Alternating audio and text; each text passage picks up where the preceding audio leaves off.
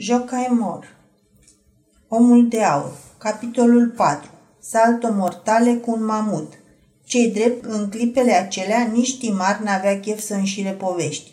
Nici n-apucase să răsufle bine după lupta pe viață și pe moarte pe care o dăduse, că Eutim, întinzându-i ocheanul, îi arăta ceva către pupa, îndemnându-l să-l privească. Timar cercetă corabia ce abia se zărea din cauza depărtării și mormăi ca pentru sine, morfolind cuvintele în gură. Canonieră, cu 24 de vâzle. Saloniki, parcă scrie pe dânsa. Stătu cu ocheanul la ochi până când culmile insulei Perigrada ascunseră în întregime corabia cealaltă. Atunci lăsă brusc ocheanul din mână și ducând cornul la gură, sună mai întâi de trei ori scurt, apoi de șase ori, Auzind semnalul, surugii porniră să-și mâie caii mai repede. Apele Dunării înconjoară insula stâncoase a Perigradei cu două brațe uriașe. Pe brațul dinspre malul sârbesc pot pluti în sus corăbii oricât de încărcate.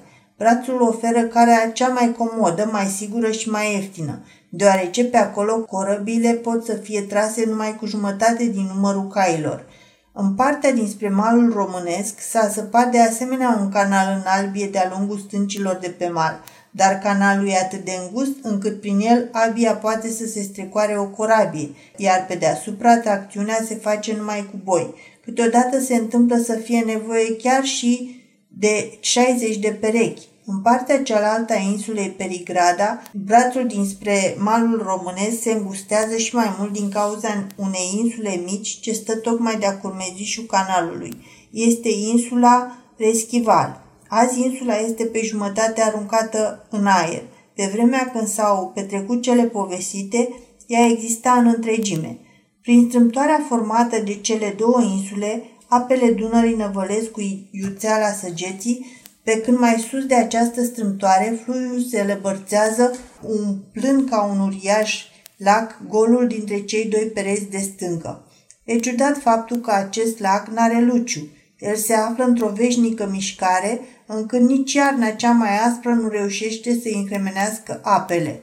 Fundul lacului este presărat cu stânci. Unele stau în întregime ascunse sub apă, iar altele, ieșind de câțiva stânjeni deasupra, diforme și slute, se întreg parcă să-și medite sinistra faimă prin sluțenia și hidoșenia lor. În acel loc se privesc drept în ochi stâncile Golubacica mare și Golubacica mică, amândouă adăpostind puzderie de cuiburi de porumbei sălbatici. Acolo se apleacă amenințător peste fluviu războinicul. Horanul mare își scoate doar capul. Peste umerii săi apele se rostogolesc furioase, iar piatra Crimiera silește șuvoaiele care o asaltează să se întoarcă din drum, în timp ce un grup de stânci fără nume, împrăștiate sub apă, abia șterdează existența, ciobind oglinda lucioasă. E locul cel mai periculos pentru orice navigator, oricât de încercat – cei mai căliți corăbieri englezi, turci, italieni, corăbieri obișnuiți cu toate primejdiile mării, se apropie și acum prin desfială de această albie stâncoasă. În acel loc se scufundă cele mai multe vase. Aici s-a prăpădit, prăpădit și Silistra, mult lăudatul vas de război al Imperiului Otoman. Vasul primise ordin să se îndrepte spre Belgrad și problema Orientului ar fi luat poate o altă întorsătură dacă, un colț de stâncă al insulei Reschival, bătrân filozof și iubitor de pace, nu i-ar fi tăiat în bord o spărtură care l-ar trimis în adâncul apelor. Și totuși, prin lacul acesta cu fundul presărat de stânci, există un coridor de trecere pe care însă nu-l cunosc decât foarte puțini navigatori și mai puțin se încumetă să-l folosească. Acest coridor face posibilă trecerea unei corăbii încărcate de pe malul sârbesc în canalul de piatră de lângă malul românesc. Canalul acesta, din urmă, este despărțit de Dunărea cea Mare pe toată lungimea lui, de stânci care se țin lanț, așa că nu poți să pătrunzi în el decât la Șvinița și să ieși abia la Schela Cladova. Astfel, acolo unde Dunărea mai sus de piatra Călugăru formează un cod, navigatorii pricepuți reușesc să-și taie drumul oblic chiar cu un vas încărcat, trecând din canalul sârbesc în canalul românesc. E un adevărat salto mortale cu un mamut plutitor. Cornul sună de trei ori, apoi de șase ori. E de care știu ce înseamnă acest lucru. Descalegă și surugiul știind ce va urma. Apoi, făcând o hărmălaie de nedescris și pognind din bice, încep să îndemne caii. Corabia înaintează vertiginos împotriva curentului apei. Cornul sună de nouă ori. Edecarii încep să lovească bezmetic în spinările cailor. Bietele dobitoace, înțelegând de vorbă și simțind loviturile, gonesc nebunite. Truza aceasta de 5 minute înseamnă pentru ele mai mult decât chinurile unei zile întregi de muncă. Cornul sună de 12 ori. Tot ce pot să dea om și animal se face în această clipă. E un efort suprem, până la prăbușire. Odgonul gros de mai bine de trei degete se întinde atât de tare încât țiuie ca o coardă de arc, iar sulul de fier de pe prova, peste care se derulează odgonul, se înfierbântă ca încălzit de foc. Capitanul stă în fața odgonului cu securea în mână și în momentul când corabia prinde cea mai mare viteză, cu o singură lovitură taie în două funia de la prova. Odgonul întins ca o uriașă coardă saltă în văzduh șuierând înspăimântător. Caii de pe mal car grămadă, cel din cap își frânge gâtul, iată de ce a descălecat din timp călărețul său. Corabia scăpată de funia care a ținut-o îți schimbă dintr-o dată direcția și se îndreaptă cu prova spre malul nordic, în fluviul de-a curmezișul împotriva cursului apei. Marinarii numesc această manevră îndrăzneață trecerea vadului. În aceste clipe, tocmai când valurile se năbutez mai avan împotrivăi, nicio putere nu mai mână corabia încărcată. Nici aburii, nici vâzlele, trecerea pe malul celălalt se face numai datorită inerției. Calculul acestei forțe motrice, găsirea raportului potrivit între mărimea ei, distanța și forța curentului potrivnic, care scade puterea, ar face cinste oricărui inginer. Corăbierul, nepriceput în ale tehnicii, învață totul din practică. Din clipa în care Timar tăiase odgonul, viața fiecărui om de pe corabie se găsea în mâinile unuia singur, în mâinile cârmaciului.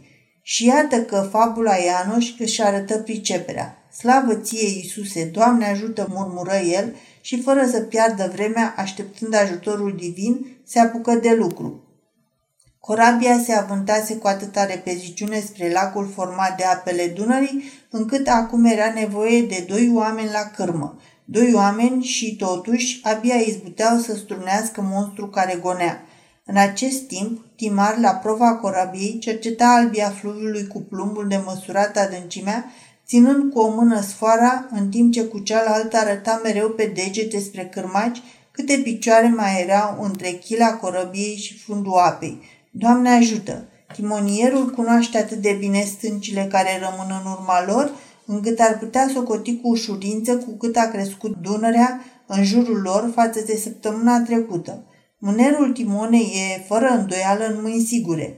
În aceste clipe, o singură mișcare greșită, o lovitură cât de neînsemnată în prova corăbiei, atât de mică încât să o rețină doar pentru o clipă din goana ei, ar trimite corabia și toți pasagerii ei pe urma morii dispărute în vârtejul adânc de 20 de stânjeni de la Perigrada, astfel că frumoasa copilă albă ar urma soarta frumoasei pisicuțe albe atât de regretată.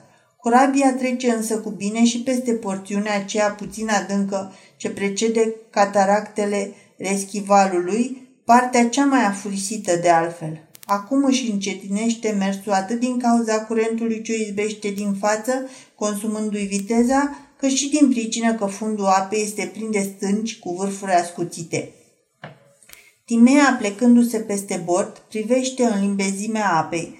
Refractându-se printre valuri transparente, mormanele de stânci par atât de aproape, încât, datorită frumosului lor colorit viu, pestrit, bucățile de stânci verzi, galbene și roșii formează parcă un uriaș mozaic. Printre ele se bălăcește, sprinte în câte un pește cu solți de argint și aripioare roșii. Priveliștea aceasta de bazm a fermecat-o. Clipele se scurg într-o tăcere adâncă, fiecare își dă seama că plutește pe deasupra mormântului său, că numai mila celui de sus care îi are în pază îi ferește să-și găsească loc de odihnă acolo, pe fundul apei, printre cei mulți. Numai copila nu înțelege încă înfricoșătoarea primejdie. Curând ajung în mijlocul unui cer de stânci care formează parcă un golf. Navigatorii le-au botezat stâncile puști, poate fiindcă zgomotul valurilor ce se frâng izbindu-se de ele seamănă cu răpăitul unor puști care se descarcă una după alta.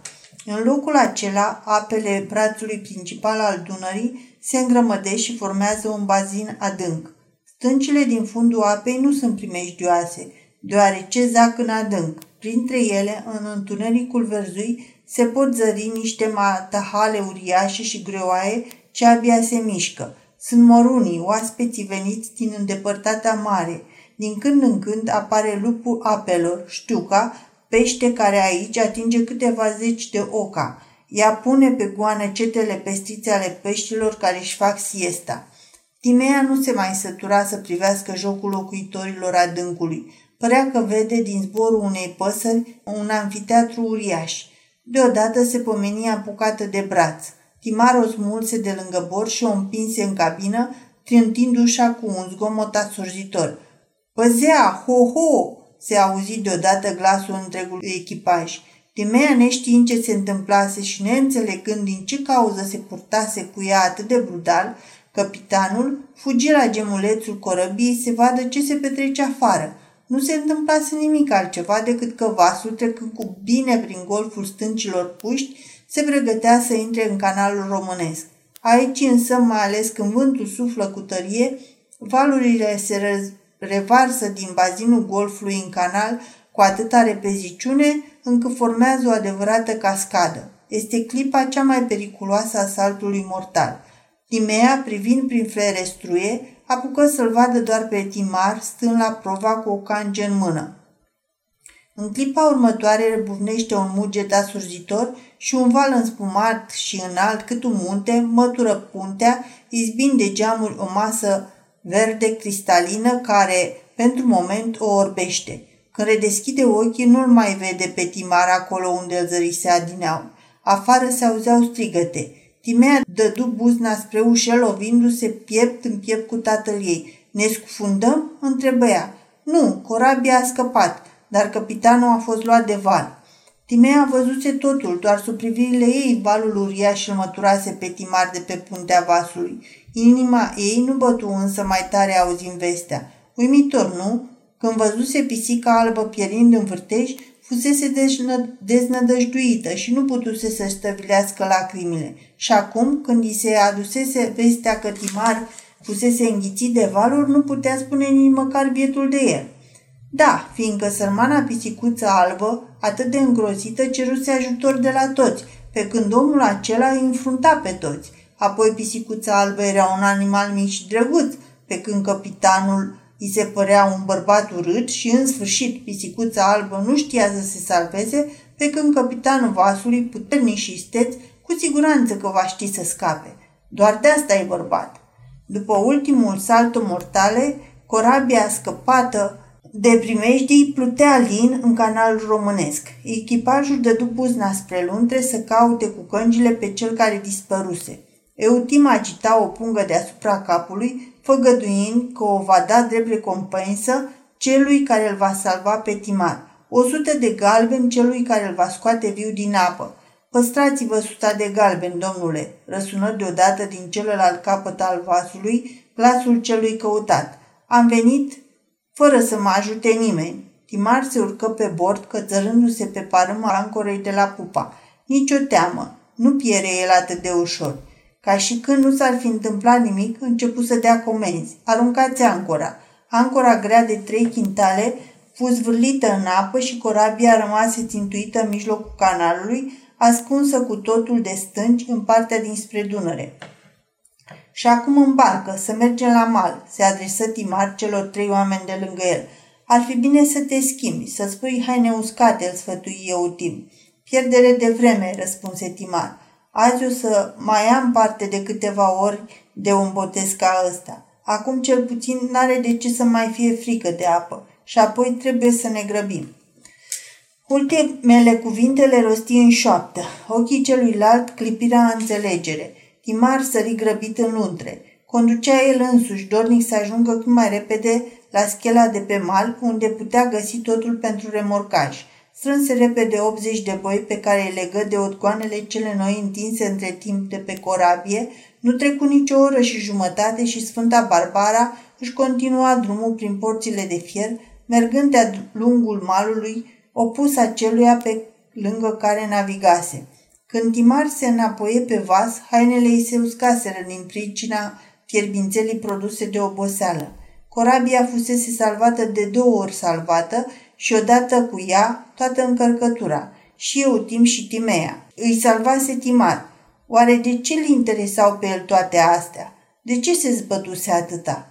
El era doar un simplu slujbaș pe vas, doar un Schreiber, care primea salariu anual, un salariu ca vai de lume, un om căruia putea să-i fie indiferent cu ce era încărcată corabia, cu grâu, cu tutun, de contrabandă sau cu mărgăritare, căci plata lui rămânea aceeași.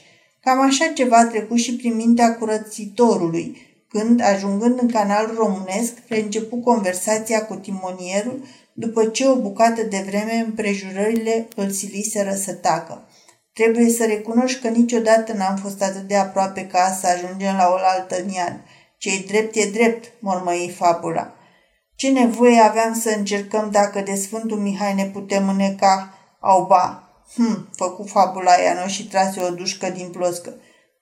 Cât primești pe zi? 20 de creițari, răspunse curățitorul. Cine dracu te-a adus aici să mor pentru 20 de creițari? Că eu nu te-am chemat. În ce mă privește, am un forinț pe zi și de alegurii când mă țin curelele. Am deci cu 40 de creițari mai mult decât dumneata. Motiv să-mi primești capul. Ce ți-a venit? Curățitorul clătină din cap apoi pentru a fi mai ușor auzit, își scoase gluga rămânând numai cu șapca. Ascultă, mi se pare că vasul ăla turcesc care venea în spatele nostru urmărea tocmai corabia dumneavoastră și pasămite Sfânta Barbara cam fuge de canoniera aia. Hm, timonierul se porni să tușească și deodată răguși atât de tare încât nu mai putu să zică nimic. Oricum pe mine nu mă privește, urmă curățitorul ridicând din numeri. Eu sunt grănicer austriac. N-am nici înclin, nici în mânecă cu turcu. Dar știu eu ce știu. Află atunci ceea ce nu știi, spuse fabula Ianoș. E adevărat că ne urmărește vasul la turcesc și tot așa de adevărat că din cauza lui am schimbat drumul, dar făceam asta fiindcă s-a întâmplat nenorocirea că pe fata aceea albă de colo voiau să o ia în haremul sultanului. Tată său n-a vrut să o lase. Mai degrabă a fugit din Turcia și acum gândul nostru e să ajungem cât mai repede pe pământ unguresc, unde nu-i mai poate urmări sultanul. Ei, Iaca, știi tot, așa că nu mă mai scodi, ci du-te mai bine în fața slăvitului chip al Sfântei Barbara, iar dacă valul o fi stins cumva candela, aprind-o și nu uita, rogute, să arzi în fața Sfintei trei rămurele sfințite de mățișori dacă zici că ești catolic drept credincios. Curățitorul se sculă în nevoie și, scotocind prin buzunare, scoase amnarul și cremenea, apoi, după ce bodogăni ceva ca pentru sine, se întoarse spre timonier. Eu, fără doar și poate, sunt un catolic drept credincios, pe când despre dumneata se spune că ești papistaș doar pe corabie, iar în clipa când simți uscatul sub picioare devii calvin. Când ești pe apă te rogi, dar de-abia aștept să pui piciorul pe mal ca să începi iar să înjuri. Apoi se mai zice că numele matale este fabula Ianoș, iar fabula pe latinește înseamnă poveste. Cu toate astea, află de la mine că, cred tot ce mi-ai spus, numai să nu-ți fie cu bănat. Bine, bine, și acum du-te să nu te mai văd până nu te-o chema. Trei ceasuri i-a trebuit vasului cu 24 de vâsle să ajungă din locul unde fusese văzut de pe Sfânta Barbara la insula Perigrada, acolo unde Dunărea se desparte în două brațe. Mormanele de stânci ale acestei insule ascundeau vasul între cotul Dunării. De pe canonieră nu se putuse vedea nimic din tot ce se întâmplase în spatele stâncilor. Vasul turcesc întâlnise mai jos de insulă bucăți de corabie sfărâmată, aruncate de vârtej la suprafață. Erau rămășițe din moara scufundată, dar nu se putea spune dacă aparținuseră unei mori sau unei corăbii. După ce canoniera lăsă în urmă insula Perigrada, Dunărea se așternu astfel încât pe o întindere de o milă și jumătate se putea zări totul ca în palmă. Nu se vedea însă vreo corabie încărcată nici plutind pe fluviu, nici acostată la mal. Vasele care se legănau pe lângă țărm erau niște biete bărci pescărești. Canoniera pătrunse și mai sus pe Dunăre, în unele locuri patrulând până în mijlocul fluviului, apoi se întoarse la mal. Comandantul turc îi întrebă pe cei ce făceau paza țărmului dacă nu văzuseră o corabie încărcată care, pasămite, trecuse prin fața lor. Nimeni nu văzuse însă nimic. Pe lângă ei nu plutise asemenea corabie. Înaintând în susul apei, canoniera ajunse din urmă de care ce remorcaseră Sfânta Barbara. Comandantul îi întrebă și pe aceștia. Erau niște sârbi tare cum se cade. Ei îl îndrumară cum nu se poate mai bine pe turc încotru să caute corabia Sfânta Barbara. A fost înghițită piata de vârtejul de la Perigrada, înghițită cu saci, cu oameni, cu tot. Ia cătă odgonul rupt. Canoniera îi lăsă în plata domnului pe decarii sârb care se văicăreau de mama focului că rămăseseră neplătiți. Trebuia să se întâlnească cu, ro- cu corabia la Orșova și să o remorcheze mai departe. Vasul turcesc se întoarse și început să plutească purtat de curent în josul apei. Când urmăritorii ajunseră iar în dreptul insulei Perigrada, observară jucând pe valuri o scândură ce nu era dusă de apă. Pescuind-o, văzură că de ea atârna o funie cu un cârlic de fier. Scândura nu era altceva decât o rămășiță dintr-o lopată de la roata morii scufundate. Traseră funia și descoperiră că la capătul ei este o ancoră, o scoaseră și pe aceasta din apă, pe brațul ei se găsea săpat cu litere mari numele Sfintei Barbara. Era limpede cum se întâmplase catastrofa. Orgonul cu care fusese remorcată Sfânta Barbara se rupsese, iar corabia încercase să ancoreze. Ancora nu rezistase însă din cauza încărcăturii. Vasul fusese târât în vârtej și acum scândurile lui pluteau la voia întâmplării, în timp ce călătorii zăceau fără glas în mormântul adânc de piatră. Mașala, acolo nu ne putem duce după ei.